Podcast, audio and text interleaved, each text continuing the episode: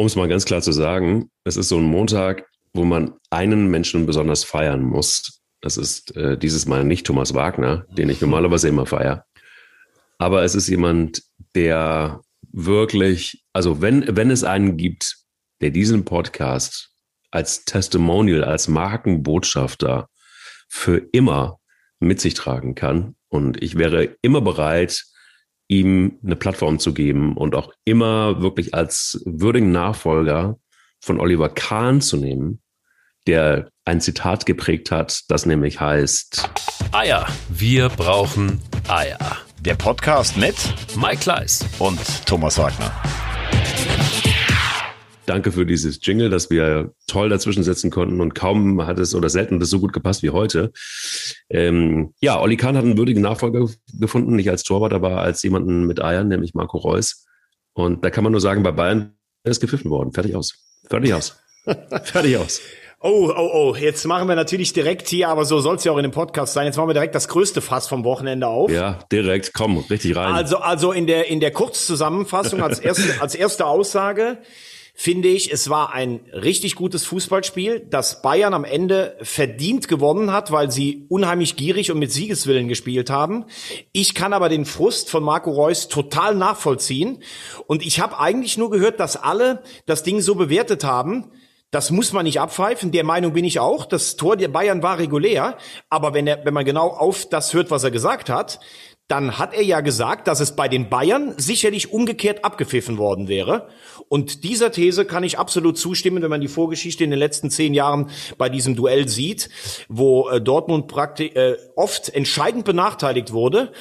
Und jetzt werden natürlich alle Bayern-Fans wieder sagen, der Reus ist ein schlechter Verlierer und der Wagner mit seiner ewigen Bayern-Antibrille. Äh, Aber trotzdem, was wahr ist, soll auch wahr sein. Nochmal, in diesem Falle kein ähm, Fehler des Schiedsrichters die Bayern haben verdient gewonnen. Dennoch kann ich die Aussage von Marco Reus total nachvollziehen. Puh. Wollen wir erst über Spiel reden oder wollen wir über diese Spiele äh, entscheidenden Situationen reden, die Dortmund in der Vergangenheit gegen die Bayern hatte? Komm, machen wir das direkt, dann können die Bayern-Fans, die sich jetzt angewidert fühlen, dann direkt. Ja, aber ich weiß nicht, ob man da wirklich, ich weiß gar nicht, ob man da wirklich Wasser über die, auf die Mühlen kippen muss, weil es ist doch eigentlich total unstrittig. Also ich meine, worüber wollen wir jetzt reden? Wollen wir ernsthaft darüber reden, dass es irgendwie andauernd immer mal wieder pro Bayern entschieden worden ist in der Vergangenheit? Das ist doch sonnenklar. Also das ich doch nicht erklären. Also selbst ich, ich finde jetzt Bayern so okay. Also aber, aber dann, dann gucken wir doch erstmal, gucken wir da drauf. Also der Zweikampf Chan gegen Sané. Ja, das ist, wir sind nicht beim Ballett. Also es ist genau. Fußball und nicht Ballett und dann passiert sowas halt einfach. Also ich finde, sowas kann man halt einfach, ja, das ist ja Einsatz von beiden gewesen. Es ist ja nicht nur einseitig gewesen. Also insofern, wobei ich sagen muss, Tendenz geht eher, ich es gepfiffen als Schiri. Ganz klar. Ich, ich hätte es nicht gepfiffen. Ich finde, das ist, äh, das ist, vor allen Dingen, du siehst, dass Chan eigentlich nur den Freistoß haben will und Sané, den man ja oft so, ähm, dem, dem man ja oft so ein bisschen äh, ankreidet, dass er nicht körperlich genug ist, der macht das gut. Also ich hätte es nicht gepfiffen, muss ich ganz ehrlich sagen. Aber ich möchte das nochmal ganz kurz aufzählen. Ja. Champions League Finale 2013. Ribéry muss glasklar rot kriegen wegen einer Tätlichkeit damals gegen Lewandowski. Dante hat gelb. Verschuldeten Elver, den es auch gibt, muss gelb rot kriegen nach den Regeln. Jetzt werden die Bayern-Fans wieder sagen, der Lewandowski hat auch eine Tätigkeit gemacht, damals ja noch Dortmund-Spieler. Stimmt, hat er, aber das war in der 85. Minute. So, dann gab's das Pokalfinale 2014. Da köpft Hummels ein Tor für Dortmund ähm, als äh, der war zwei Meter hinter der Linie und Dante holt den raus, wird nicht gepfiffen für Dortmund, auch dagegen.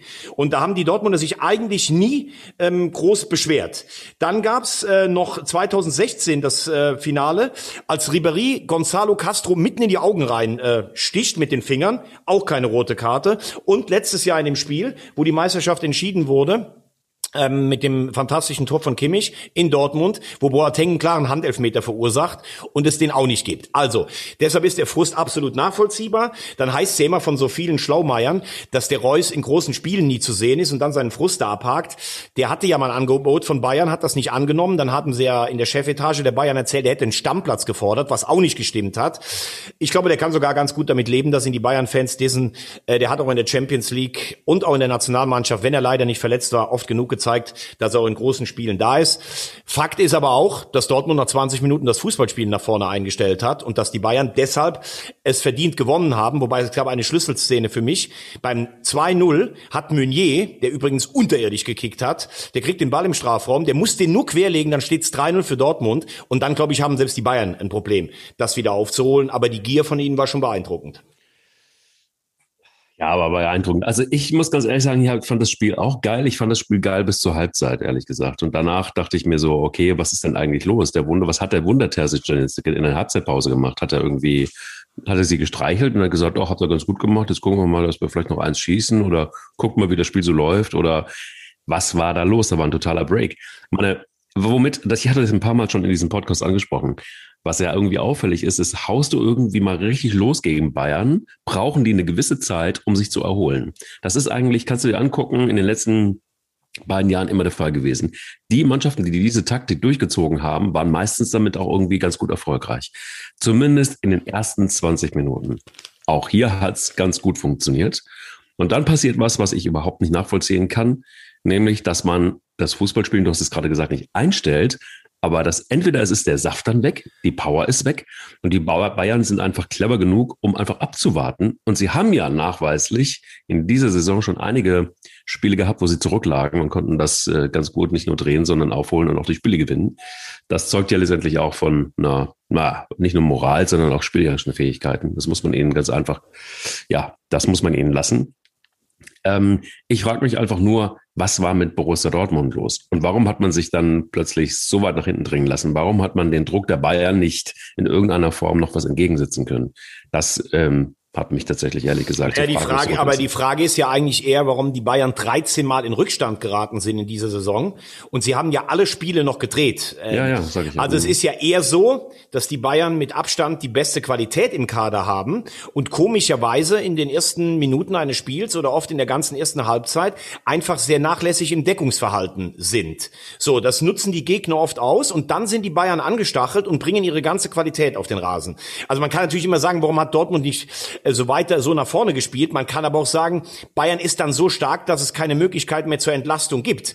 Aber klar ist auch, du musst, wenn du führst und die Bayern schießen dann das 1-2, was ja direkt nach dieser Chance von Meunier kam, dann brauchst du natürlich immer wieder Offensivaktionen, um die Bayern überhaupt zu binden, weil wenn du dich nur hinten reinstellst, wirst du immer einen bekommen. Also der Druck wurde immer größer und der BVB hat es nicht geschafft, Entlastung äh, hinzukriegen.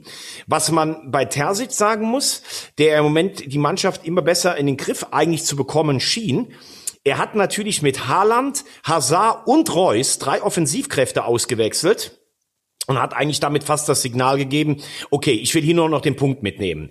Vor allen Dingen Haaland rauszuholen, ist das Problem. Du kannst als Abwehrspieler des BVBs unter Dauerdruck den Ball einfach mal hinten rauspöllen, weil der Haaland ist so schnell und körperlich so stabil, der kann auch mal gegen zwei Mann einen Ball festmachen.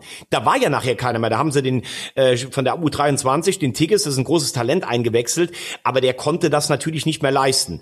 Außerdem haben ihnen natürlich auch, muss man sagen, Sancho und Guerrero gefehlt, vor allen Dingen Sancho, der auch mit Läufen eine Abwehr mal beschäftigen kann. Der scheint ja wohl länger auszufallen. Äh, Haaland war halt das Ding, der hat so viel gespielt, da hat Terzic gesagt, dem musste ich auch ein bisschen bisschen für das Spiel gegen Sevilla schonen, jetzt in der Champions League. Das ist ein schmaler Grad.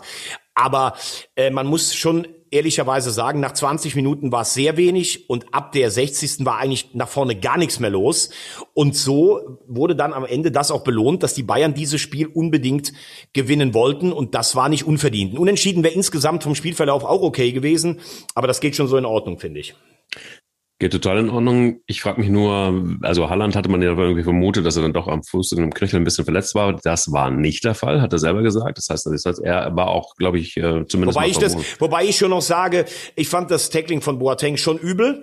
Äh, klar, das gibt's. Ähm, äh, Lewandowski wird auch oft getreten, um Gottes Willen, aber Haaland hat den Fuß da nicht stabil. Also da kann er eigentlich von Glück sagen, dass er nicht härter getroffen wurde. Ähm, aber klar, wenn du so, äh, wenn du so ein Ausnahmestürmer bist, dann nehmen dich die Abwehrspieler halt auch härter. Das ja, ist, ist so, total aber warum, und das ist das, was ich irgendwie nicht, nicht, nicht wirklich checke, wenn, wenn der Wunder Terzic ähm, tatsächlich ihn schonen will für Sevilla, das, das erschließt sich mir nicht, ehrlich gesagt. Also wenn du, wenn du, wenn du deinen Stürmer rausnimmst äh, in einem Spiel gegen Bayern München ähm, und du willst in der Tabelle noch was reißen, kriege ich nicht zusammen. Also ja, dann doch, muss ja, doch, einfach doch, doch, verstehe ich insofern. Am Nachmittag hatte Wolfsburg verloren, Frankfurt hat nur einen Punkt geholt. Und äh, zu dem Zeitpunkt stand es 2-2. Und selbst mit Haaland, glaube ich, war das Spiel nicht mehr so, dass du sagst, Dortmund gewinnt das. Klar, ein Haaland kann immer ein Tor schießen, keine Voll. Frage. Klar. Aber ich glaube, in der Gesamtbetrachtung, er hat die Chance, Pokalsieger zu werden. Klar ist Platz vier unheimlich wichtig für den Verein, aber ob er jetzt null oder einen Punkt nimmt, dieses Risiko hat er, glaube ich, eingenommen, weil ein Viertelfinale für Dortmund wäre auch finanziell, jetzt gegen Sevilla weiterzukommen, sehr, sehr wichtig. Dieses 3-2 im Auswärtsspiel ist ein gefährliches Ergebnis. Also ich glaube, er hatte so ein bisschen, hm, der hat viel gespielt, der ist jetzt gerade angeschlagen ich kann das aus Trainersicht schon verstehen, aber fürs gesamte Spiel war es eher die falsche Entscheidung. Aber äh, er hat ihn jetzt nicht rausgenommen, wo du jetzt sagen kannst, boah, das sind drei wichtige Punkte für die Champions League, weil es stand ja schon 2-2 zu dem Zeitpunkt und das Spiel lief natürlich immer mehr klar in Bayern-Richtung. Ja, das stimmt schon. Aber auf der anderen Seite denke ich mir dann irgendwie so, hinterher wird abgerechnet und heißt es dann nicht irgendwie so, ja, hätte er in diesem Spiel nicht irgendwie so verkackt und hätte diese Entscheidung nicht getroffen, wäre Borussia Dortmund vielleicht doch noch in die Champions League, hat jetzt leider nicht geklappt zumindest mit einem Unentschieden, wenn das, weißt du, wenn es dann um diesen einen scheiß Punkt ja, geht so. aber ich glaube nicht, ich glaube nicht, dass man in der Rückschau ihm sowas ähm, unter die Nase reiben wird, weil man dann sagen wird, okay, die Bayern sind so stark, die können auch gegen Haaland ein Tor machen und im Gegensatz zu den letzten Abreibungen, die der BVB in München bekommen hat, war das ja wirklich ein sehr ordentlicher Auftritt. Also ich glaube, das fällt nicht so in die Waagschale, vor allen Dingen, was ja auch klar ist, äh, Terzic spielt ja jetzt auch nicht mehr darum für eine Weiterbeschäftigung. Klar ist, Rose kommt und er kann sich natürlich noch weiter in die Öffentlichkeit schieben. Vielleicht wird dann noch ein anderer Verein auf ihn aufmerksam. Vielleicht gibt es die Situation, dass er Pokalsieger ist und äh, tritt als Co. unter dem dann in Gladbach letztlich gescheiterten Rose an. Das hat natürlich auch eine gewisse Pikehanterie. Aber ähm, ich hätte nicht so viele Offensivspieler rausgenommen, wenn ich Trainer wäre, aber ich kann jetzt auch nicht sagen, dass da Terzic das Spiel vercoacht hat. Äh, Soweit würde ich auf gar keinen Fall gehen. Wäre aber sehr, sehr lustig, wenn er es in die Champions League schafft, wenn Rose als Trainer kommt und plötzlich sich im Mittelfeld irgendwie rumschlagen muss und nicht annähernd in Richtung in der nächsten Saison dann nicht Richtung äh, Champions League steuert und Terzic als Co, als Wunder Terzic zurückkommt, weil Rose gefeuert wird. Es ist ja eine ganz irre Geschichte. Wollen wir kurz bei Rose bleiben oder wollen wir gleich zu den Leipziger gehen, die einfach souverän gegen Freiburg gewonnen haben? Ich glaube, das, ich glaube, das, das können wir, glaube ich, gut abhaken. Äh, Leipzig relativ schnell. Völlig ungefährdeter Sieg. Das waren übrigens die Spiele, die haben sie, ich glaube, im letzten Jahr haben sie in Freiburg 2-1 verloren. Ah, du willst ähm, also erst Leipzig und dann Rose? Nee, ich will erst äh, Leipzig kurz was sagen und dann will, ich, dann will ich zu Frankfurt gehen, weil die im Moment auf dem Champions League Platz stehen. Ah, er hebt sich den Rose für später auf. Genau, wir müssen ja die Tabelle so ein bisschen weiter runtergehen. okay. Also sehr souverän äh, Leipzig. Ich gehe davon aus, dass Leipzig ähm, obwohl Liverpool ja schwer angeknackst ist, gestern schon wieder verloren gegen Fulham. Ich glaube trotzdem, mhm. dass Liverpool weiterkommt, weil es für sie fast die letzte realistische Chance ist, mit einem Sieg in der Champions League auch im nächsten Jahr wieder dabei zu sein. Dann hat Leipzig nur noch wahrscheinlich zwei Pokalspiele und die Meisterschaft. Die Bayern werden in der Champions League natürlich weiter dabei sein. Ähm, was bei Leipzig auffällt, dass Sörlot zum Beispiel, der kommt als Torschützenkönig aus der Türkei. Am Anfang habe ich gedacht, boah, das ist ein Fehleinkauf, hätte ich gedacht. Aber wie der äh, reinkam und wie der zum Beispiel diese Woche das Tor gegen Wolfsburg vorbereitet hat, wie er jetzt auch in Freiburg gespielt hat, ist ein Trumpf vorne. Also Leipzig ist definitiv gewachsen. Mein Favorit wären immer noch die Bayern, aber Leipzig ist ein sehr ernstzunehmender Konkurrent. Und damit bin ich dann bei den beiden, die auf den Champions League Plätzen stehen. Wolfsburg hat verloren und Frankfurt hat verloren.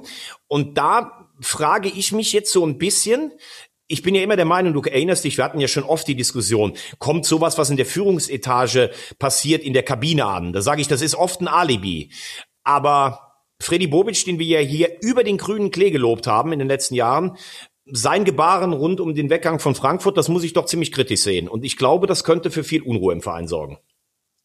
Glaube ich nicht nur, ist, ist ja jetzt schon der Fall, bin ich mir sicher. Also ich meine, das, was da abgeht, ist ja man, also die Stimmen, die man da hört, sind nicht jetzt unbedingt, unbedingt positiv. Also ja, ich bin da komplett bei dir. Ich glaube, beruflich müssen wir ähm, so aus der Ferne, wenn man es aus der Ferne sieht, wir, wir, sitzen ja alle nicht auf dem Schoß von Freddy Bobic, aber ähm, und auch nicht irgendwo in den äh, Abteilungen bei Eintracht Frankfurt. Aber den Job, den er gemacht hat, ist, glaube ich, zweifelsohne wirklich brillant.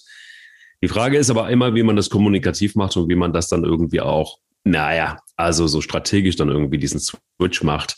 Und jetzt kriegt es irgendwie so einen scheiß Beigeschmack, dass der Junge das dann irgendwie der Kohle wegen macht, weil im äh, Windhorst dann wahrscheinlich auch noch ein paar Millionen hinterher schmeißt, damit er nach Berlin kommt. Und ja, dann wird natürlich auch wieder Thomas Wagner sagen, ja, aber er hat seine Familie da und, und äh, hat er lange gespielt und deshalb ein bisschen Folklore, Folklore ist da mit und dann will er auch gerne diesem Verein helfen. Ja, alles verstanden, aber die Frage ist ja wirklich am Ende des Tages, ist das jetzt wirklich ein cleverer beruflicher Schnitt, den Schritt, den er da geht? Oder ist es einfach etwas neues Abenteuer, viel Geld mitnehmen und gucken, was passiert? Und ist das der richtige Zeitpunkt? Ich äh, könnte irgendwie alles mit Nein beantworten, aber du hast es völlig brillant und richtig ja schon immer wieder gesagt, dass er mit der Hertha schmust und das gerne machen möchte. Aber ist es nach wie vor, stellt sich für mich die Frage, ist das die richtige Entscheidung für jemanden wie Freddy Bobic an dieser Stelle mit diesen Lorbeeren und mit diesen Auszeichnungen? Ich würde sagen, dafür ist Hertha einfach der falsche Verein. Ähm, sehe ich nicht unbedingt so. Ähm, wir haben uns ja, wir haben uns ja vor fünf Wochen hier schon mal drüber unterhalten. Da warst du ja noch total erstaunt, als ich mit diesem Gerücht um die Ecke ja, kam. Total, ja. Ähm, und ich habe ja damals schon gesagt, ich glaube, dass die Möglichkeiten in Frankfurt fast, wenn sie jetzt dieses Jahr noch in die Champions League kommen, komplett ausgereizt sind. Du hast einen Pokal gewonnen gegen die Bayern, du hast in der Europa League begeistert, warst im Halbfinale, hast Chelsea am Rande der Niederlage gehabt und kommst jetzt vielleicht sogar in die Champions League. Das ist Wahnsinn, was die in fünf Jahren erreicht haben. Und jetzt kannst du natürlich dir überlegen, möchte ich hier in Frankfurt vielleicht sogar eine Ära prägen, das 10, 15 Jahre machen und die Eintracht auf das Niveau heben, dass Europa League jedes Jahr äh, praktisch das Ziel sein muss und in guten Jahren gibt es sogar die Champions League oder vielleicht sogar eine Titelchance. Das ist aber wahrscheinlich irgendwann auf Dauer, irgendwann auch noch anstrengender und kräfteraubender, weil du musst ja als Eintracht immer gut einkaufen und immer eine glückliche Trainerwahl haben. Oder ist es so bei Bobic, äh, der sich, glaube ich, schon bei aller Leidenschaft, die er auch bei seinen Vereinen immer verkörpert hat, schon auch als gewisser Projektarbeiter sieht. Und er ist jetzt fünf Jahre in Frankfurt, das ist im modernen Fußball eine lange Zeit. Und in Berlin reizt ihn natürlich die Tatsache, dass da ein Verein eigentlich ziemlich am Boden liegt, der aber im Gegensatz zu anderen Traditionsvereinen, die am Boden liegt, einfach die finanzielle Grundausstattung hat, was aufzubauen. Und wenn er jetzt dahin kommt, Big City Club, Geld verpulvert und er macht nur ein paar strategisch richtige Entscheidungen und die spielen nächstes Jahr um die Europa League mit und qualifizieren sich in zwei Jahren für Europa, dann hat er doch, dann hat er doch alles richtig gemacht und dann kann er sogar mit der Kohle sicherlich irgendwann mal in den Top 4, 5 angreifen. Und das weiß ich nicht, ob das in Frankfurt so ist. Ich muss aber sagen, wenn ich seinen Auftritt gesehen habe, ähm, im, im äh, ARD Sportclub am Dienstag. Ich fand ihn wenig überzeugend und du weißt, ich bin großer Bobic-Fan. Mhm. Ähm, er sagt ja, er hat 2020 schon gesagt, er will aufhören, hat dann aber dem Verein zugesagt, er macht das schwierige Corona-Jahr noch bis 21, deshalb versteht er gar nicht, warum die jetzt alle so auf dem Baum sind. Gibt's für mich zwei Fragen. A, warum sagen alle anderen, die dabei waren, das hat er so nie gesagt? Und B, warum unterschreibt er dann einen Vertrag bis 2023 überhaupt? Bei Spielern verstehe ich das ja, damit du eine höhere Ablose bekommst. Aber ich kann ja nicht immer Identifikation Kommunikation mit dem Verein einfordern, wenn ich selber dann bei der, ja, vielleicht hat er schon mehr Gelegenheiten gehabt, aber dann zur Hertha gehe. Und dann sagt ja auch jeder Eintracht-Fan, äh, warum geht denn der jetzt zur Hertha BSC, obwohl hier bei uns alles so gut läuft? Und das könnte natürlich auch eine Wellenbewegung losreißen. Also gut, Ben Manga, sein Scout bleibt, das ist schon mal wichtig. Bruno Hübner als Sportdirektor geht auch. Ähm, die Personalie ist für mich natürlich schon die Frage, was ist mit Adi Hütter? Die beiden haben ja sehr gut zusammengearbeitet. Hütter ist für mich einer der besten Trainer der Bundesliga, auch das habe ich schon häufiger gesagt. Bleibt er jetzt auch, wenn Bobic geht? Und diese Unruhe könnte schon eine Kabine erfassen und das wäre bitter für die Eintracht. Ja, der, der geht ja dann, äh, wenn, wenn Dardai im Sommer geht, dann äh, ist ja Platz für Hütter. Ist doch, also jetzt mal ja, aber, aber Hütter geht nicht, das glaube ich nicht, dass der zu Hertha geht. Also der muss jetzt, wenn der woanders hingeht, dann wäre ein Schritt, den ich noch verstehen könnte, obwohl die in der Tabelle dahinter sind, jetzt vielleicht nach Gladbach Gladbach, die in den letzten zehn Jahren achtmal international gespielt haben. Aber ich halte Hütter grundsätzlich für befähigt, jeden Verein der Bundesliga zu trainieren. Der könnte für mich auch Bayern München trainieren. Äh, das wird jetzt nicht dazu kommen, aber ähm, der kann eigentlich warten und kann ins höchste Regal auf jeden Fall hochrutschen. Aber ich glaube, dass Hütter eher ein Typ ist, der dann eher in Treue fest irgendwo da steht wie Bobic. Das glaube ich schon. Wir werden sehen. Äh, ich bin sehr gespannt und ich bin auch gespannt, was dann bei Frankfurt passiert. Aber da haben wir da jetzt auch ein bisschen Zeit bis zum Sommer und vor allen Dingen müssen wir erstmal gucken, dass die jetzt tatsächlich in der Champions League ähm, ja, äh, ja, da hat ja schon der, der hochgehandelte Christoph äh, Spicher, der in Bern einen Riesenjob macht, der ja auch für ah, Eintracht Kapitän war, der hat ja wohl schon abgesagt. Interessant auf jeden Fall. Aber äh, wenn wir schon beim Thema sind, du hast es ja eben gefragt, ähm, Marco Rose, Ich sage, was gerade im Moment passiert, ist der größte Fehler von Max Eberl in seiner kompletten bisherigen Amtszeit, für die man ihm ja äh, in jeder Ecke des Borussia Parks eine, eine Statue mauern müsste. Er ist ein überragender Manager, er ist ein überragender Typ. Er ist äh, alleine fast für den Erfolg für Borussia Mönchengladbach mit Favre in den Anfangsjahren äh, zuständig. Aber jetzt verrennt er sich meiner Meinung nach. Du hättest spätestens nach dem Pokalspiel Rose rauswerfen müssen. Ja, das sehe ich auch so. Auf der anderen Seite denke ich mir so, okay, Marco Rose, jetzt, äh, jetzt kannst du auch beweisen, dass du Eier hast und ziehst mal durch und, und nimmst die Jungs mit auf die letzte Reise in den Sommer hinein und guckst, dass du Boden gewinnst und die Borussia dahin bringst, wo sie eigentlich sein sollte, zumindest in Europa. Aber auch das ist letztendlich ja ein sehr schmales, ein sehr, sehr schmaler Grad. Ob das noch funktioniert, es ist der Abstand nicht allzu weit, aber dennoch. Naja, ähm, also es sind schon sechs Punkte bis Rang sechs. Und äh, absolut. ich glaube, glaub, ja. zehn bis zur Champions League. Also das ist für einen Verein wie. Ja, Champions League ist durch. Also da, ja, aber das, überleg dir mal, ne? Überleg dir mal. Ähm, es gab damals die äh, Favre ist zurückgetreten, nachdem er die ersten fünf Spiele verloren hat in der Bundesliga. Und das ist für einen Verein wie Borussia Mönchengladbach mal völlig weg von, von äh, hier von der Marco Rose-Thematik nach Dortmund. Mit den Zielen, die Gladbach hat, mit dem Kader, die haben den teuersten Kader der Vereinshistorie. Ist das, was gerade ergebnistechnisch abläuft, indiskutabel. Da müsstest du dich sogar mit den Trainer unterhalten, wenn es nicht diese Vorgeschichte geben würde. Ja, hast du recht. Hast du recht, bin ich komplett bei dir. Ja, und, äh, und er hat diesen Riesenfehler gemacht. Äh, wir haben auch das besprochen. Er hat geglaubt, ich kann übers Wasser gehen, ich kann mit einer besseren B11 den ersten FC Köln schlagen. Er hat völlig ausge ausgeblendet, was dieses Spiel für die Fans bedeutet. Dann erst nach dieser Niederlage kamen die äh, Leute ja aus äh, praktisch waren die auf dem Baum, weil die sagten, ja verliert der jetzt extra schon gegen Köln, da, weil Dortmund am Nachmittag auch verloren hat. Das war am Anfang vielleicht eher noch so ein schlechter Scherz. Dann ähm, äh, holen sie in Wolfsburg einen Punkt. Dann verkündet er, dass er geht. Dann verlieren sie gegen Mainz. Sie verlieren gegen City. Sie verlieren im Pokal. Sie verlieren letzte Woche in Leipzig. Sie verlieren jetzt gegen Leverkusen. Also es ist eine Katastrophe. Und ich war beim Spiel in äh, Gladbach, beim DFB-Pokalspiel im Stadion. Und da kann man sagen, die Mannschaft war gut eingestellt. Das war ein sehr intensives Spiel auf Augenhöhe im ersten Durchgang. Aber nach dem 0 zu 1 für Borussia Dortmund kam ja da kein echtes Aufbäumen mit so einem mit so einer Schlussoffensive nochmal. Die hatten die eine oder andere Chance, die beste sogar dann in der 96. Minute durch Leiner. Aber ich habe nicht mehr gesehen, auch von der Bank, dass da große Impulse kamen. Und Rose wirkt auf mich auch selber total angeknackst, weil er, glaube ich, selber weiß, was er da für eine Scheiße gebaut hat, angefangen mit dem Köln-Spiel. Und da können die Spieler noch alle sagen, wir arbeiten gut zusammen. Und das kann auch Eberl sagen. Fußball ist immer in einem Stück weit, in einer Grauzone auch dieses Ding. Hast du einen Lauf? Klappt das, was du dir vornimmst oder hast du den nicht? Spielglück hatten wir auch schon besprochen. Und das hat Gladbach überhaupt nicht mehr.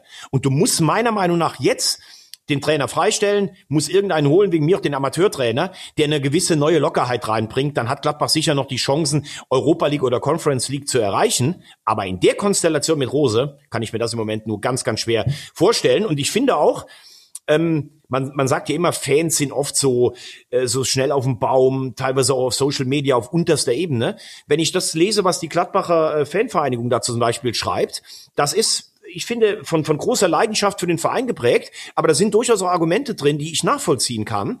Und es gibt ganz viele Gladbach-Fans, die haben einfach die Schnauze voll, die wollen diesen Rose einfach nicht mehr auf der Bank da sehen. Und auch das kann ich, bei allem, wie ich ihn gelobt habe, was für einen fantastischen Job der in Salzburg gemacht hat und im ersten Jahr in Gladbach, ich kann das nachvollziehen. Ich käme mir als Gladbach-Fan auch ein bisschen verarscht vor, nach dem, was er alles vorher erzählt hat. Es ist auch deshalb dumm, weil wenn, es kennt doch jeder von uns, wenn wir einen Job wechseln, ähm, dann tun wir es. Und sagen nicht dann, ja, aber erst in einem halben Jahr. Es ist doch, es ist doch bescheuert. Es ist doch einfach nur bescheuert. Und vor allen Dingen, wir bewegen uns dann auch noch in, im, im Bereich des Top-Managements. Da ist das irgendwie auch völlig gang und gäbe, dass du sagst, okay, Dankeschön, war schön, neuer Job und dann auf Wiedersehen, dann muss jemand anderes übernehmen. Also dieser klare Schnitt, der fehlt mir da komplett und ich habe auch überhaupt kein Verständnis dafür. Vor allen Dingen, dann gab es ja noch die Historie, du hast gesagt, es gab ein, zwei Spieler, die aufgestanden sind in der Kabine, auch wenn es keine Revolte gibt, so wie bei Schalke 04, war es aber so, dass man gesagt hat, so läuft es auf jeden Fall nicht. So, Jetzt war das natürlich auch alles eine Lüge, das hat alles so nicht gestimmt. Und äh, diese ganzen Hochs und Tiefs, die man da jetzt innerhalb der letzten 14, drei Wochen erlebt hat, ist ja alles wirklich wahrlich unsäglich. Frage ist für mich, was treibt ein Eber dazu, das dann auch noch durchziehen zu wollen? Also der ist doch sonnenklar, dass wenn du so eine Situation in der Kabine gehabt hast, wenn ein Trainer bei, bei Borussia Mönchengladbach zum BVB geht und das vorher announced, ähm, dass das nicht gut gehen kann, ist doch irgendwie, das ist doch das kleine Einmaleins des Arbeitgeber-Arbeitnehmer-Prozesses, oder nicht? Also, das sehe ich ein bisschen anders. Ich glaube sogar, dass du im Fußball, also klar ist, du wirst das nicht bis Saisonende unter Verschluss halten können. Dafür sind zu viele Leute involviert und dazu ist die Presse dann auch zu neugierig und investigativ und auch die Fans wollen ja wissen, ist der nächste bei uns oder nicht. Also sich vorzustellen, dass Rose im Mai nach dem letzten Spieltag sagt, ich gehe übrigens zu Dortmund und vorher hat da keiner drüber geredet, das glaube ich kannst du vergessen im, im, modernen Fußball. Es gibt aber auch genug Beispiele, wo Mannschaften bis zum Schluss, äh, also zum Beispiel Otto Rehagel, der ging damals von Werder zu Bayern und trotzdem waren die bis zum letzten Spieltag eigentlich Tabellenerster und hätten Meister werden können. Äh, ich, ich glaube gar nicht, dass es immer so sein muss, dass wenn ein Trainer sagt, ich gehe, dass ihm die Mannschaft nicht mehr folgt. Kovac ist auch von Frankfurt zu den Bayern. In der Liga hat er nicht mehr viel gewonnen, aber er hat das Pokalfinale äh, gegen die Bayern gewonnen. Das darfst du nicht vergessen. Und ich sage ja nach wie vor, wenn Rose das aus einer Situation der Stärke gemacht hätte, die hätten gegen Köln gewonnen, die hätten in Wolfsburg ähm, hätten die einen Punkt geholt und hätten zu Hause gegen Mainz gewonnen. Und dann hätte der am Sonntag vor dem Pokalspiel gegen Dortmund gesagt, übrigens, ich bin nach der Saison bin ich in Dortmund. Dann hätte das natürlich auch Wirbel gegeben, aber du wärst aus einem Gefühl der Stärke gekommen. So kam die Ankündigung, dass der geht, schon als bei den Fans schon alles in Sack und Asche war. Und wie du richtig sagst, und das werfe ich ihm dann schon vor, wenn das stimmt, was ich aus all meinen Quellen gehört habe, dass es einige Spieler gibt, die auch wegen Rose nach Gladbach gekommen sind, die wegen Rose verlängern wollten und die dachten, sie könnten mit Rose in Gladbach eine Ära prägen. Es ist doch klar, wenn du denen sagst, ey, wir bauen das und das auf und dann gehst du nach 14 Monaten Monaten bist du dir angeblich per Handschlag schon mit Dortmund einig, dass da einige sauer sind. Das ist doch klar. Jetzt hat sich die Mannschaft sich zusammengerissen. Die verlieren ja auch nicht sang- und klanglos. Das kann man nicht sagen.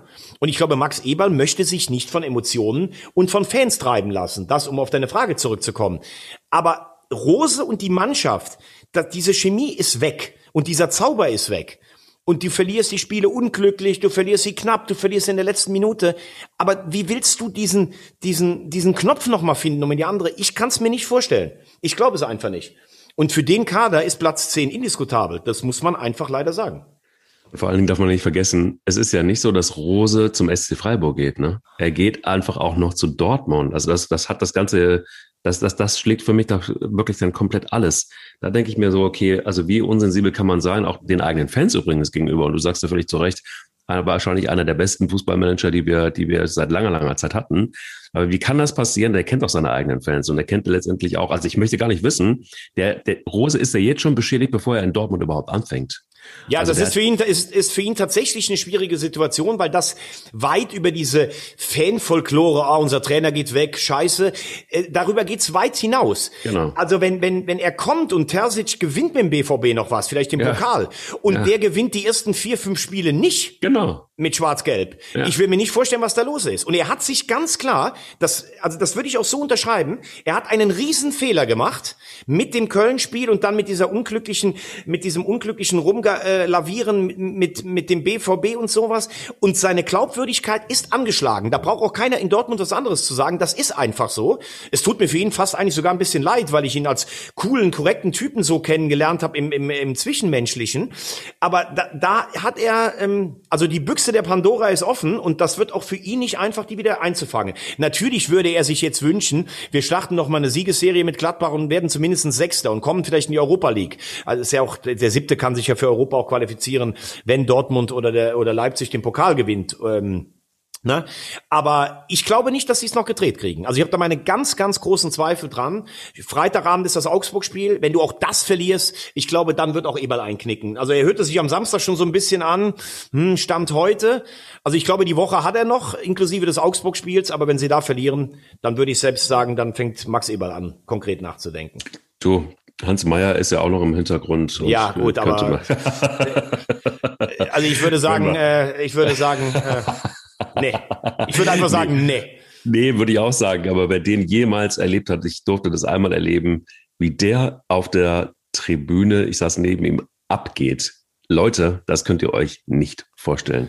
Der guckt sich ein Spiel einfach nur an, aber du gehst wirklich, also du setzt dich lieber fünf Meter weg. Ich, also ich habe den Fehler gemacht, mich direkt neben ihn zu setzen. Das ist schon, da musst du aufpassen, dass du hinterher deine, deine, deine Zähne noch drin hast. Das ist schon, der lebt das. Wie ja, wobei ich finde, bei ihm ist auch vieles teilweise echt aufgesetzt. Also ein, ein riesen, ja. Riesentrainer. Ähm, ich habe ihn früher als Journalist gar nicht gemocht. Das kann ich hier auch sagen, weil ich ihm das auch persönlich gesagt habe, mal als wir im Doppelpass zusammen vor im, im Aufenthaltsraum saßen, weil er die Journalisten immer nur abkanzen und verarschen wollte. Das hat mir überhaupt nicht gefallen. Mhm. Und ich finde auch, wenn, wenn du ihn jetzt so im Fernsehen siehst, das ist schon teilweise auch sehr selbstbeweihräuchernd. Immer natürlich mit einer Portion Humor und Witz, gar keine Frage. Und klar, er, er lebt das. Der war ja auch immer früher durchgeschwitzt, wenn der auf der Trainerbank saß. Ja. Aber auch keine ganz einfache Personalie. Und ich weiß, das war ja jetzt auch ein Witz von dir, aber ja. bitte nicht mehr auf die Total. Trainerbank mit Hans Meyer. Also. Lass uns gucken, mein Posterboy Kramotzis, den ich schon, wann habe ich ihn das erste Mal ins Spiel gebracht? Ich weiß es gar nicht. Es, äh, endlich habe ich meinen Willen bekommen und Schalke 04. Ja, ja, wir haben ja auch richtig geliefert am Freitagabend schon, ne? Wir haben richtig geliefert mit einem 0-0 richtig auf, geliefert. Richtig die, geliefert. Die aber hey, wenn du. Die, die Kickerspielnote. Ja, ja. Sechs. Kickerspielnote sechs. Ja. Das gab es bisher, seit es das gibt. Ich glaube, seit knapp 30 Jahren. Nur sechsmal in der Bundesliga-Historie.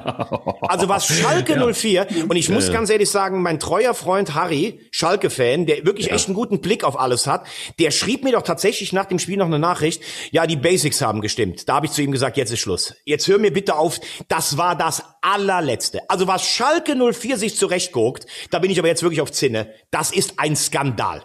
Was für eine Scheißtruppe. Und die haben sich den Abschnitt, nee, also ganz ehrlich, ich kann ich kann's einfach nicht mehr ertragen. 2 zu 20 Torschüsse. Also Mainz war ja die klar bessere Mannschaft. Das hat ja mit Fußball nichts zu tun, was Schalke spielt. Und dann beschweren die sich vorher noch beim Vorstand und gehen irgendwie den Trainer wegmobben. Also wirklich, da fällt mir nichts mehr zu ein. Also gut, und das sage ich auch wirklich, obwohl ich immer gesagt habe, dass dieser Verein unbedingt in die Bundesliga gehört. Also das ist der verdienteste Abstieg aller Zeiten. Muss man jetzt mal wirklich ganz ehrlich sagen. Und dann sind sie jetzt wieder dran. Ja, die Mannschaft ist auch nicht fit. Ja, die ist auch nicht fit. Das, das habe ich auch gesehen. Aber der Leuthard, der früher Konditionstrainer war, jetzt bis zu seiner Entlassung, das war früher der, der unter Magath die fittesten Mannschaften der Liga hatte. Was ist denn da überhaupt in Schalke los? Haben die Quecksilber unter, unter ihrem Bergerfeld da, dass die nur Muskelverletzungen haben oder sowas? Es ist ja ein Skandal. Also so diesen stolzen Verein hinzurichten, nee, ekelhaft, wirklich, muss ich ganz ehrlich sagen. Ja, also äh, es ist die 90. Folge von Eier. Wir brauchen Eier und ich habe, glaube ich, Thomas Wagner noch. Ich habe ich hab dich schon oft auf Zinne erlebt, aber ähm, das hat jetzt wirklich alles geschlagen, mein lieber Mann. Ich kann nur sagen, ja, ich habe das auch gesehen und habe auch gedacht, so, wann hört das endlich auf, dieses fürchterliche Spiel? Und wann hört vor allen Dingen dieses, dieses Gegurke von Schalke 04 in der Bundesliga auf? Wobei man auch sagen muss, wir können wir gleich noch zukommen, das, was ich am Sonntag gesehen habe, diese beiden Spiele, das war ähnlich schlimm und es waren auch noch vier Mannschaften dran beteiligt, wo ich immer gedacht habe, so schalte ich jetzt aus oder oder oder zieh es mir noch rein. Aber ja, es ist ja Podcast, du musst informiert sein, aber es war hinterher wirklich, es hat sich einfach gar nichts getan und es war einfach schlimm. Ähm, das Niveau der Bundesliga, du hast es ja oft gesagt, ist durch Corona hat es nicht gelitten. Ich sehe es mittlerweile wirklich komplett anders. Also wenn ich das gesehen habe, also übrigens auch Mainz, also das spielt ja wirklich, das spielt ja wirklich, es ist, da spielen zwei Mannschaften gegeneinander, schon da, wo du denkst, nee, bitte hört auf, ich, ich habe jetzt gar keine Lust mehr. Wenn das Bundesliga ist, dann, äh, dann, dann, dann gucke ich mir lieber die zweite Liga an. Da ist teilweise mehr Pfeffer drin als bei diesen räudigen Spielen. Nur, wenn so eine Mannschaft nicht fit ist, und das ist etwas, worauf ich schon nochmal drauf, drauf ansprechen wollte.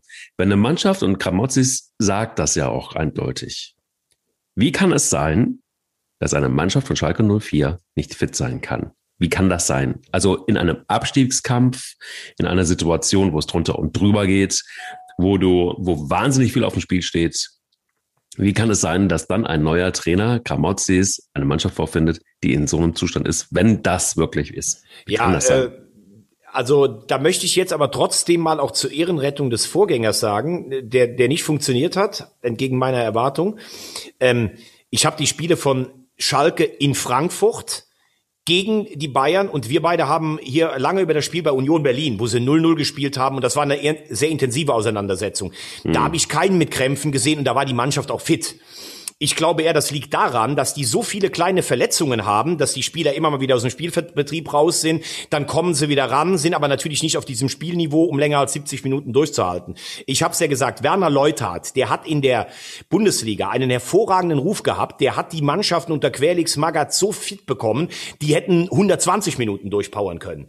Also alles immer auf diese Leute zu schieben, das greift mir zu kurz. Ich würde wirklich mal fragen, Was ist A, medizinische Abteilung? Die haben sie auch schon mittlerweile ausgewechselt. Und ehrlich, gibt es irgendwelche Schadstoffe auf dem Trainingsgelände, dass die permanent Muskelverletzungen haben? Also, äh, also da jetzt einfach, und das hat Kramotzes übrigens auch gar nicht gemacht. Er hat gesagt, jeder Trainer hat andere Ansätze. Das fand ich eigentlich noch ganz sympathisch. Aber wie platt die am Freitagabend waren, das war wirklich, das war wirklich besorgniserregend und Mainz hätte einfach das Tor machen müssen, das wäre hochverdient gewesen. Also Schalke ist weg und äh, in der Verfassung muss ich auch sagen, braucht er auch keine äh, Krokodilstränen zu verdrücken. Es ist einfach nur noch peinlich. Äh, ja, und Mainz hatten wir drüber gesprochen, die haben gegen die Spitzenteams so gepunktet, waren jetzt dran, sind ja auch dran, haben aber jetzt aus Augsburg und Schalke nur einen Punkt geholt. Vielleicht diese zehn Prozent im Kopf. Letzte Woche haben wir drüber gesprochen, die du dann mal nachlässt, wenn du so ein erstes Etappenziel erreicht hast. Aber um auf deine Frage zurückzukommen, dieses Spiel am Freitag war grauenhaft und die gestern Abend äh, und gestern Nachmittag waren auch sehr, sehr schwere Kost. Also Köln gegen Bremen. Köln hat es ja wenigstens ein bisschen versucht. Das war ja fast schon ein, ein, Qualitätssprung um 100 Grad gegenüber dem Heimspiel gegen Stuttgart. Das sagt übrigens auch schon einiges über die Qualität der Heimspiele in Köln in den letzten Monaten. Aber sie waren für mich in der ersten Halbzeit die bessere Mannschaft, die deutlich bessere Mannschaft. Bremen war ganz schlecht. Zweite Halbzeit ging's dann. Boah, Ausgleich, ja. Ausgleich, also von Bremer ja, Seite aber, ging's dann. Äh, aber würde ich auch sagen, Spielnote 5. Äh, Tor, finde ich, kannst du geben. Das oh. muss Pavlenka anders lösen. Und Bielefeld gegen Union, boah, da muss ich auch sagen, also das soll jetzt der Effekt des Trainerwechsels gewesen sein bei Bielefeld. Auch ganz, ganz übel. Und das bestätigt ja nur das, was ich sage. Ich sage, die Qualität in der Bundesliga selber ist durch Corona nicht schlechter geworden. Aber wenn du die Bayern mal abziehst, international. Voll. Und Ausreißer von Dortmund und Leipzig Voll. mal ist es ja auch eine Schande, was wir in Europa bieten. Ja. In der Europa League ist im Achtelfinale keine einzige deutsche Mannschaft mehr dabei. Ja. Letzter Titelträger 1997. Es ist ja lächerlich, muss man ganz ehrlich sagen. Ja, wir wollen jetzt also auch nicht immer wieder auf diesen Mannschaften rumhauen, weil ich irgendwie denke, so, okay, vielleicht berappeln sie sich und spielen in der nächsten Saison einfach einen besseren Fußball. Nur Fakt ist, ähm, das, was ich da gesehen habe, Köln gegen Bremen, das war schon irgendwie wirklich so, wenn du nichts, wenn du, also es war einfach nur, Jonas Hector hat einen riesen Dusel gehabt, dass es da einen Abwehrfehler gab und er dann einfach nur einnicken konnte oder einschießen konnte. Sonst wäre das Spiel verloren gewesen. Also es war, es gab einfach nichts, aber auch gar nichts. Und wir haben es oft genug gesagt, was in irgendeiner Form mit Offensive zu tun hat oder mit Torabschluss zu tun hat. Es ist einfach nichts. Und es ist bei Bremen sehr, sehr ähnlich gewesen, aber da waren irgendwie noch ja, wie soll ich sagen, es war noch einigermaßen noch, noch Spielzüge erkennbar. Beim FC ging das dann bis zum Mittelfeld und dann also bis zur Mittellinie und dann war aber auch dann war Feierabend. Dann gab es irgendwie noch mal von den Außen ein bisschen Druck, ab und zu mal wenigstens der Versuch. Aber richtig schlimm wurde es dann, wenn es Richtung 16er geht. Hast du das gesehen? Spätestens da, das war wirklich wie wie wir früher beim SC Baden-Baden gespielt haben. Irgendwie, wenn wir gedacht haben, das Ding muss irgendwie rein, wir wissen aber nicht wie. Und genauso war das, genauso war es da. Da habe ich einfach, und dann, dann stellt sich ein Trainer allen Ernstes hin und sagt, das war doch schon eine, das war doch, so eine, das war doch eine echte Leistungssteigerung. Das haben wir doch nee, nee, nee. Gistol hat gesagt, das war eines unserer richtig guten Spiele. Ja. Und da ist es dann ja, wieder, was wir immer ist, gesagt haben. Ja, da fällt, da fällt mir nichts mehr zu ein. Da brauche ich einen Schnitzel, brauche ich erstmal einen Schnitzel mit, mit Gistol und Hell zusammen, um das zu verdauen. Ja, das aber das ist, ist angebrannt. Bei mir ist das Schnitzel schon angebrannt. Und ich also ich, ich habe gesagt, erste Halbzeit habe ich gesehen, sie waren aktiv, sie haben was ja, versucht. Ja, sie wollten was. Ja, ja, zweite Halbzeit war einfach grottenschlecht und da muss man auch mal sagen, okay, wir haben uns heute bemüht, in der zweiten Halbzeit war es nicht mehr so gut. Der Punkt ist hoch verdient. Schade, dass wir nicht gewonnen haben. Aber du kannst ja nicht sagen, das war eines unserer besten Fußballspiele. Und dann sagen die noch, das Problem ist, dass keine Zuschauer im Stadion sind. Mit dem Rotz, den die, die sich da zurecht spielen, würde ich mal gerne sehen, was da in Müngersdorf los wäre. Das ist alles, diese Erklärungen teilweise, die sind Wahnsinn, muss, muss ich ehrlich sagen. Aber wenn Horst Held seine Schnitzel auf Schalke demnächst brät, dann ähm, könnte er auch einfach Markus Gisdol mitnehmen, wohin auch immer. Aber es wäre wirklich an der Zeit. Das Problem ist, er hat sich da ja jetzt im Grunde genommen in was reinmoderiert und reingequatscht, da kommt er gar nicht mehr raus. Markus Gistol, wenn er Markus Gistol jetzt irgendwann entlässt, entlässt ähm, spätestens dann, wenn die nächsten beiden Spiele nicht gewonnen werden und die Verfolger von hinten teilweise von links und rechts überholen, dann muss irgendwas passieren. Aber dann muss Held eigentlich auch in Schalke unterschreiben, oder? Ja, ich, ich weiß ja gar nicht, ob es dieses konkrete Angebot gibt. Äh, Horst Held war zu Beginn seiner Managerkarriere ein richtig guter. Er ist Meister mit Stuttgart geworden. Das war eine hervorragende Leistung. Ich glaube, auf Schalke war er in sechs Jahren viermal in der Champions League und zweimal in der Europa League. Das war auch richtig gut. Ich finde, er hat diesen, diesen Biss, den er früher hatte, den zeigt er nur noch den Medienvertretern gegenüber. Es ist alles so ein bisschen, ja, ihr habt ja alle keine Ahnung und ihr wisst ja gar nicht, wie das Bundesliga-Geschäft läuft. Es ist so ein bisschen präsig, muss ich wirklich sagen. Und ich weiß auch nicht, also seine Stationen zuletzt in Hannover und in Köln würden ihn meiner Meinung nach nicht dazu qualifizieren zu sagen, ich stehe jetzt hier für einen Neuanfang auf Schalke. Aber da auf Schalke ja die komplette Ahnungslosigkeit regiert, kann das auch noch sein. Ähm, ich weiß es nicht. Also wenn, wenn ich sehe, dass Horst Held und Werle nach dieser Saison die der FC sich da zurecht spielt, bei anderen Vereinen äh, in der Liga gehandelt werden, der eine in Stuttgart, der andere in Schalke, verstehe ich das Fußballgeschäft nicht mehr. Aber äh, ja, vielleicht, äh, vielleicht darf man sich da auch gar nicht so viele Gedanken machen. Vielleicht geht's da einfach nur drum, wer hat ein dickes Telefonbuch, wer kennt wen und dann landet der wieder da. Aber lass uns noch einen Satz bitte über Bielefeld verlieren. Gerne. Also ähm, aufzusteigen mit Uwe Neuhaus und zu sagen, äh, Jahrhundertaufstieg und wir werden jedes Spiel genießen, wir können uns konsolidieren und wenn wir absteigen, dann haben wir es trotzdem genossen. Und dann auf einem Relegationsplatz stehend mit einem Nachholspiel zu entlassen, mit der Aussage, der Trainer ist zu stur, der redet nur mit den Führungsspielern und hat die Jugend nicht eingebaut. Da muss ich sagen, Sami Arabi und alle, die bei Bielefeld arbeiten, die einen riesen Job in den letzten Jahren gemacht haben, die ich teilweise auch persönlich echt sympathisch finde. Was bitte ist das für eine Aussage? Uwe Neuhaus ist der knorrige Westfale, die knorrige Eiche in Perfektion. Das ist der immer schon gewesen. Und ich glaube nicht, dass der sich in seinem Alter noch ändern wird. Und dann wirfst du den am Relegationsplatz mit einer Truppe, die das schlechteste Spielermaterial der Liga ist, raus, um einen Frank Kramer, der eigentlich nie groß geliefert hat, zu installieren, weil der ja auf die Jugend setzen kann. Meine Herren. Arminia, also das letzte Stück Stück Fußballromantik habe ich auch noch verloren mit dem Ding. Hm. Ja, sehe ich jetzt ein bisschen anders. Also, ich denke, was, wenn man das Spiel gesehen hat, dann hat Kramer zumindest eins geschafft, er hat die Abwehr tatsächlich stabilisiert. Das hast du gesehen, die haben einfach einen richtig guten Job gemacht. Dass da vorne nichts passiert ist, ähm, dass das ähnlich räudig war wie beim ersten FC Köln, wirklich tatsächlich ist es eine Blaupause, das kannst du übereinander legen. Ähm, das ist nochmal eine ganz andere Geschichte. Was er zumindest geschafft hat, war, dass es hinten abgesichert war und dass sie gegen Union und die hatten gute, ein, zwei gute Möglichkeiten. Da äh, können wir aber auch gleich nochmal zu Union Berlin kommen, was da eigentlich jetzt gerade im Moment passiert ist. Das ist ein Leistungseinbruch, den ich ehrlich gesagt so überhaupt nicht erwartet habe. Denn eigentlich dachte ich, sie sind durch und würden in Europa mitspielen. Dem ist wohl nicht ganz so, was ich schade finde. Aber anderes Thema. Bei Bielefeld ist es doch relativ klar gewesen. Sie haben in irgendeiner Form schon länger auf dem Zettel gehabt, sich von Neuhaus trennen wollen. Anders kann ich mir das nicht vorstellen. Der Zeitpunkt jetzt ist dann irgendwie auch logisch, weil man steht auf dem Relegationsplatz, man versucht in irgendeiner Form noch in der Bundesliga zu bleiben. Und egal, wir können auch gleich nochmal über den Trainer reden, aber was man sehen konnte, war eben die Stabilisation in der Abwehr. Und bis zum Mittel, also bis zum, bis, äh, ja, bis zum Anschlusskreis ging das an, oder vielleicht auch sogar noch drüber hinweg, ging das alles schon okay. Zumindest okay. Kramer habe ich überhaupt nicht verstanden. Also die, also die Personalie als solche habe ich nicht verstanden. Und die Argumente sind halt einfach dumme Ausreden. Alles andere ist Quatsch. Also da kann mir niemand erzählen, was er will, aber das sind einfach nur Ausreden gewesen, um sich von, von Neuhaus zu trennen. Kramer, warum der, das check ich nicht. Also da gibt es, hätte es doch bestimmt Kandidaten gegeben. Ähm, ich will jetzt nicht, nicht schon wieder mit Peter Neurohr kommen, ehrlich gesagt. Ähm, das wäre auch nur ein Gag. Aber es gibt doch Kandidaten, die man hätte gut nehmen können für Bielefeld, oder? Also wenn man sich jetzt schon von ja, also, ja, gut, sie wollen, noch mal. Sie wollten ja jemand nehmen, der dann auch in der zweiten Liga, wenn sie absteigen sollten, den neue Beginn. Das kann ich nicht mehr hören. Ja, das kann und, ich ja kaum noch hören. Ja, aber das war ja das Argument. Und dann haben sie gesagt, wir nehmen einen, der im, äh, der sich mit der Jugend gut auskennt, weil wir als Arminia Bielefeld ja. müssen so eine Art Ausbildungsverein werden. Er war ja früher DFB-Trainer. Er hat in Fürth gezeigt mit einer jungen Mannschaft. Damals ist er Dritter geworden, unglücklich in der Relegation nicht aufgestiegen. Also der ist jetzt auch kein Blinder. Aber das Spiel gestern, finde ich, siehst du echt deutlich zu äh, positiv.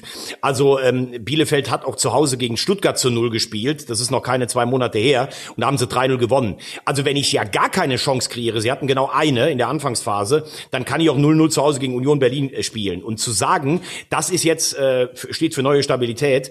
Äh, die haben zuletzt Bielefeld in Dortmund gespielt, in München und zu Hause gegen Frankfurt und gegen Wolfsburg. Also, dass du da nicht so stabil stehst, wie wenn du dich mit elf Mann gegen Union hinten verrammelst, das ist normal. Ich habe diesen Trainerwechsel nicht verstanden. Ich hätte gesagt, pass auf, Neuhaus, wenn du wirklich nicht mit den Jungen kannst, du kriegst aber auf jeden Fall auch für all deine Verdienste und für die, sie stehen auf dem Relegationsplatz, bis zum Ende der Saison ziehen wir das mit mir durch.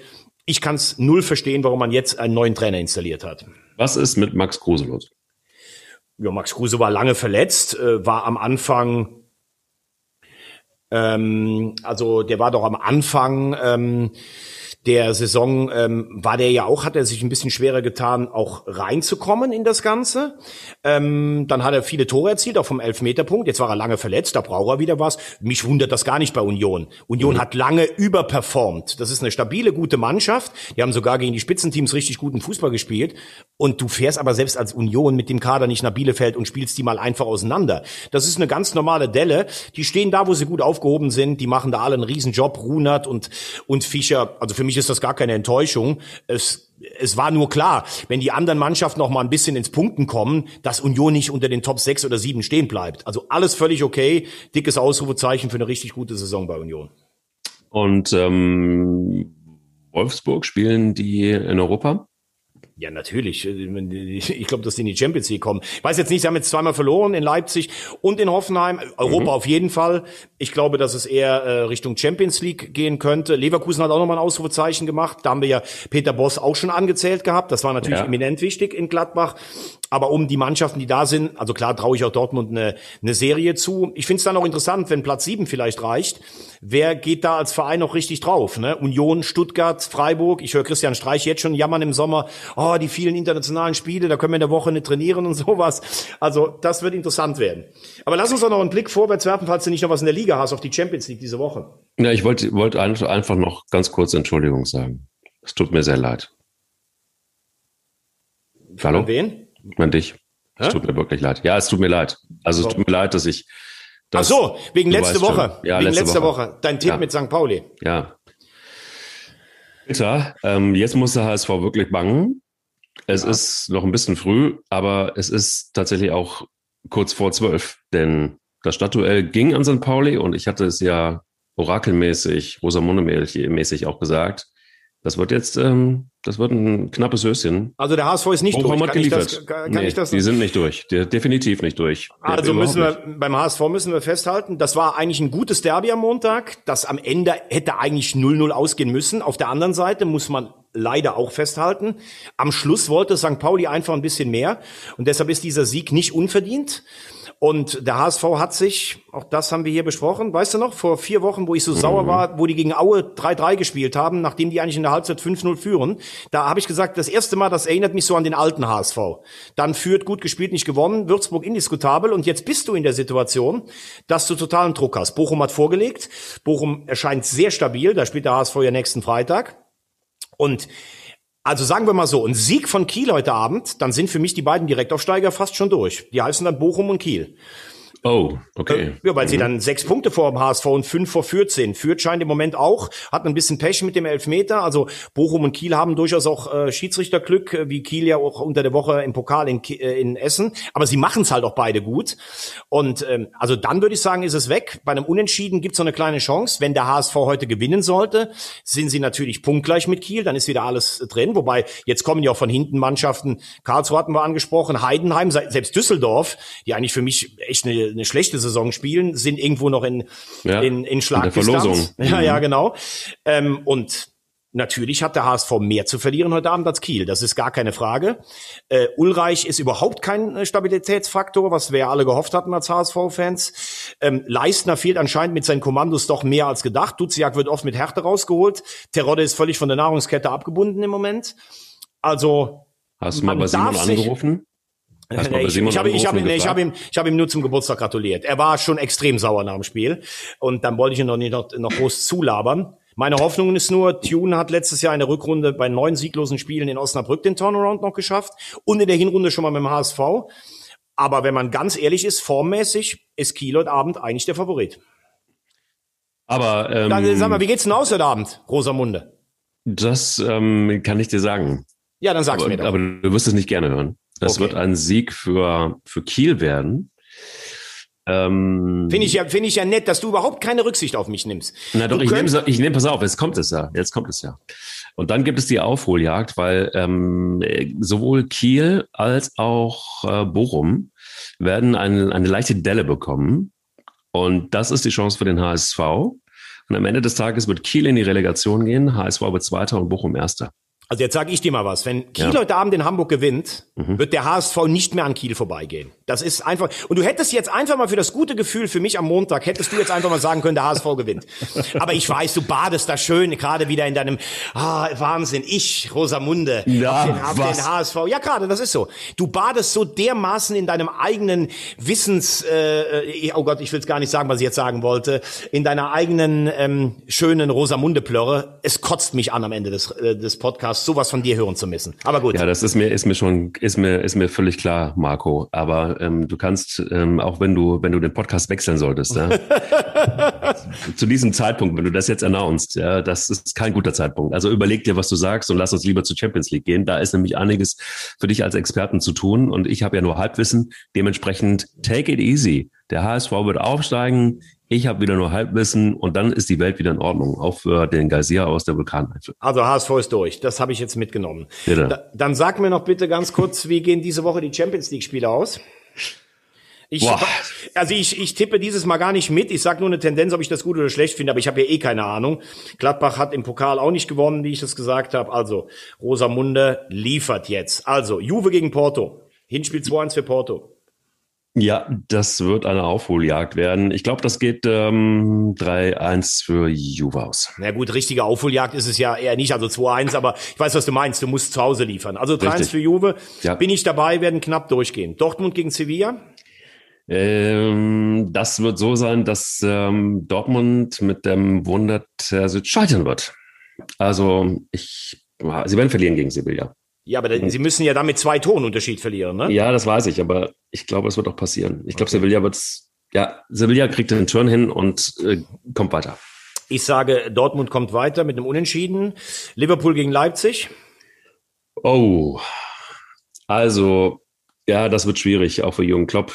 Ähm, aber da wird ja bald ein Trainerposten frei irgendwo wahrscheinlich. Nee, das glaube ich nicht. Aber ich glaube, äh, Liverpool muss halt schon aufpassen, wenn du äh, gar nicht, wenn du noch nicht mal nach Europa kommst, und das könnte ihnen ja im Moment blühen, ähm, bei der Ausgeglichenheit.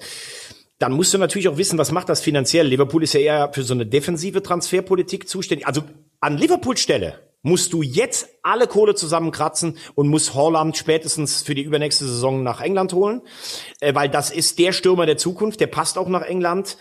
Ähm, und du kannst nicht immer nur ausgeglichene Bilanz, Man City und Chelsea, die buttern immer rein, äh, weil auch Firmino ist über den Zenit. Du musst jetzt Haaland holen, meiner Meinung nach. Und ähm, für Klopp eine schwierige Situation. Du merkst jetzt auch am Ende des sechsten Jahres mit ihm zusammen, die Mannschaft wirkt im Moment auch nach vielen Verletzungspech ausgelaugt, sowohl körperlich Ja. als auch von der Birne her. Ja, und Salah ist auch nicht mal unbedingt der Freund von, von Jürgen Klopp im Moment gerade. Also ich würde sagen, äh, es wird nicht reichen für Liverpool. Das wird eine große Krise werden für, die ist es ja schon für, für Klopp. Und Also du sagst. Leipzig kommt weiter. Ich glaube, dass Leipzig. Ah, warte mal. Ja, warte mal, es wird schwer. Bei 2-0 im Hinspiel. Also die müssen ja 3-1 Also, gewinnen. Ja, ja, ah, lass mal überlegen. Mm, ah, na, dafür ist das Ergebnis einfach das erste schon einfach zu gut. Nee, Liverpool geht weiter. Okay. Okay, denke ich auch. ein bisschen vernünftig sein. Und ja. wenn du mir jetzt sagst, dass Barcelona in Paris noch weiterkommt, nach einem 1-4 zu Hause im Nou Camp, und das dann stimmt, dann werde ich in Zukunft nur noch einfach, ähm, ja, wie soll ich das sagen, da werde ich hier nur noch einen, einen riesen Blumenstrauß hinstellen für dich, äh, um Rosamunde zu huldigen und werde einfach gar nichts mehr sagen. Naja, also ich hatte ja schon gesagt, dass es mit Sicherheit genau, also das hatte ich wirklich prognostiziert, dass der PSG gegen Barcelona so einigermaßen Ja. zumindest in diese Richtung. Ich glaube auch PSG wird, wird die Champions League gewinnen. Also da bin ich nach wie vor safe garantiert. Und Boah. Ey, also was nehme ich heute mit? Also Paris kommt weiter. Ich nehme mit, der HSV ist safe durch in die erste Liga, obwohl sie heute Abend gegen Kiel verlieren. Und PSG gewinnt safe die Champions League. Ich werde jetzt gleich sofort mich an den Rechner setzen und bei den einschlägig bekannten äh, Wett- Wettbuden einfach Wetten abschließen. oh. Zu einem Ehrlich? hohen, ja klar, zu einem hohen Geldbetrag. Weil du hast ja fast immer recht. Ja, also ich muss ganz ehrlich sagen, ähm, der Schiri hat keine Eier gehabt, das zu pfeifen. Und Thomas Wagner hat so viel Eier, dass er wirklich mir den Tippschein gönnt. Und ja, was soll ich sagen? Also es ist Es ist Montag und wenn ich, auf unseren, Montag. wenn ich auf unseren Technikchef gucke, der hat auch so viel Testosteron nach am Wochenende. Ja. Ich wür- würde einfach sagen, das war heute mal ein richtiger Eier-Podcast. definitiv. Danke, Marco. Danke, Thomas.